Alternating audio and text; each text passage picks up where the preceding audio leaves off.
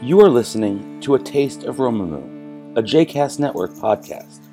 For more information about Romemu, please visit romemu.org. For more information about the other JCast Network podcasts and blogs, please visit jcastnetwork.org. So, two years ago at Parshat Vayetze, I found myself walking in a goat farm in northern Israel. And I'd been studying with Aviva Zornberg, and I'd been studying storytelling. And my, ma- my mind was really abuzz with fathers and sons and rocks and sisters and toxic jealousy. And I looked down on this farm and I saw a rock. Now, I don't have a rock thing, I don't have a rock collection, but this rock stared right back at me.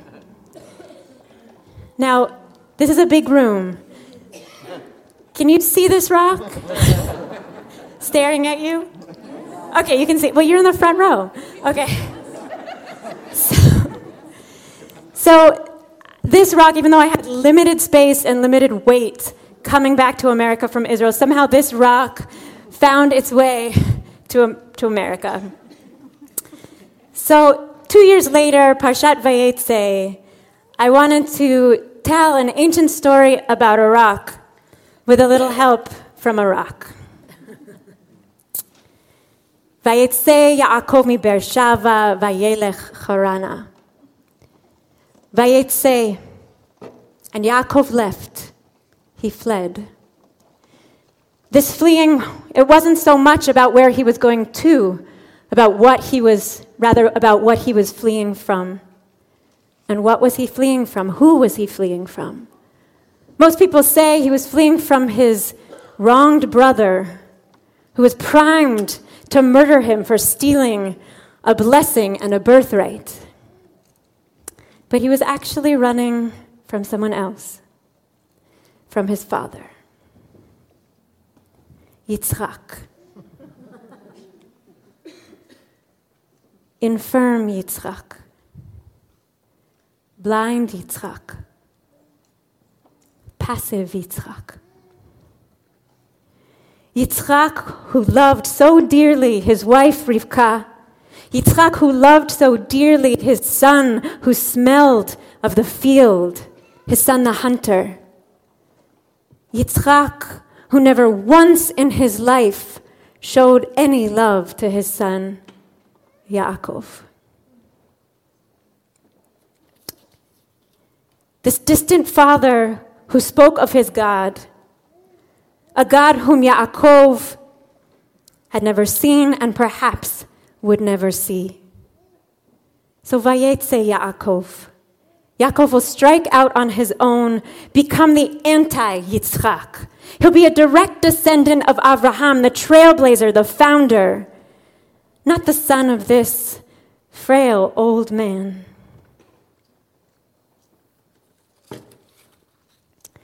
Yaakov walks and walks until suddenly, Vayifga, he bumps into the makom, the place.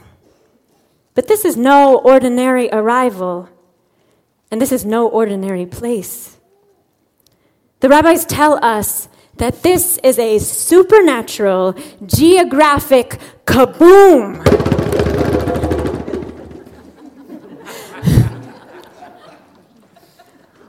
when Yaakov steps foot into this lonely field that will become Beit El, another mountain, a mountain from the not so distant past, begins to tremble. A mountain on which a father stood to sacrifice his son.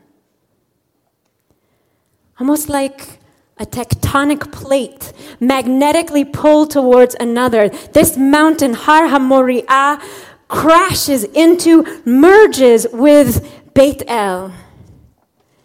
If the tectonic plate image doesn't speak to you, I also imagine it as kind of like um, an exposed negative on an old photograph. Two places, two geographic places laid one on top of the other. So here Yaakov stands, straddling two places at one time. He has one foot on a wide open, unknown place, on a future, and at the same time, his other foot stands on a place buried deep in his familial memory, the locus of his father's most horrifying trauma, Har Hamoriah, the place where Abraham bound his son on the altar. Amazingly, Yaakov grew up and he never heard his father's story. He had no idea. So perhaps he didn't even feel the ground tremble. And yet the place felt odd. And the sun set at an unusually early hour. In the moonlight, Yaakov begins to search for a comfortable place to rest his head for the night. The ground is cluttered with rocks of all shapes and sizes, but his eyes fixate on this one specific rock. It wasn't a particularly unique looking rock, and it wasn't a particularly comfortable looking rock, but his gaze returns and returns over again. Yaakov can't know this, but years ago, this very rock was the cornerstone of a mizbeach, of an altar. This rock supported the head of a trembling boy, of Yitzchak.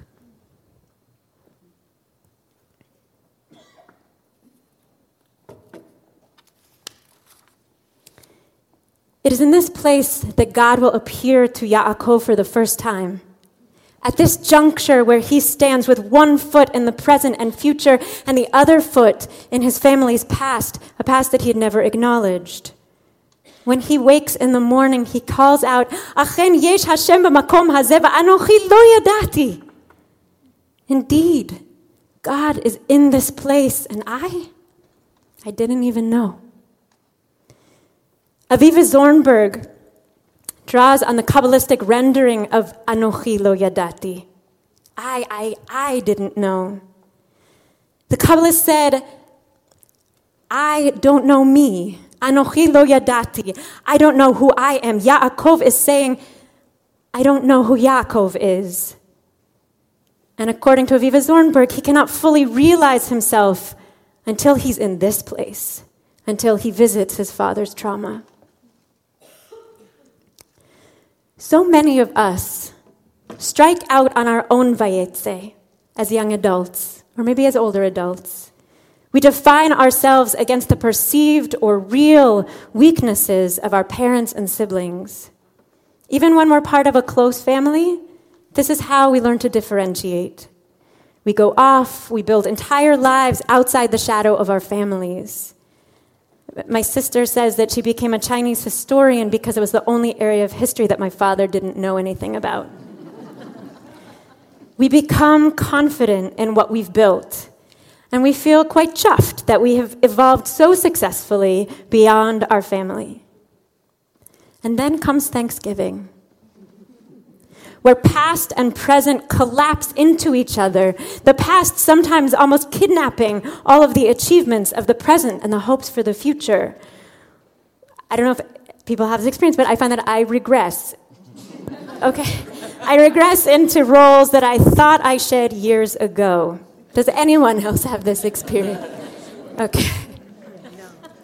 Even as parents, not only as, yeah.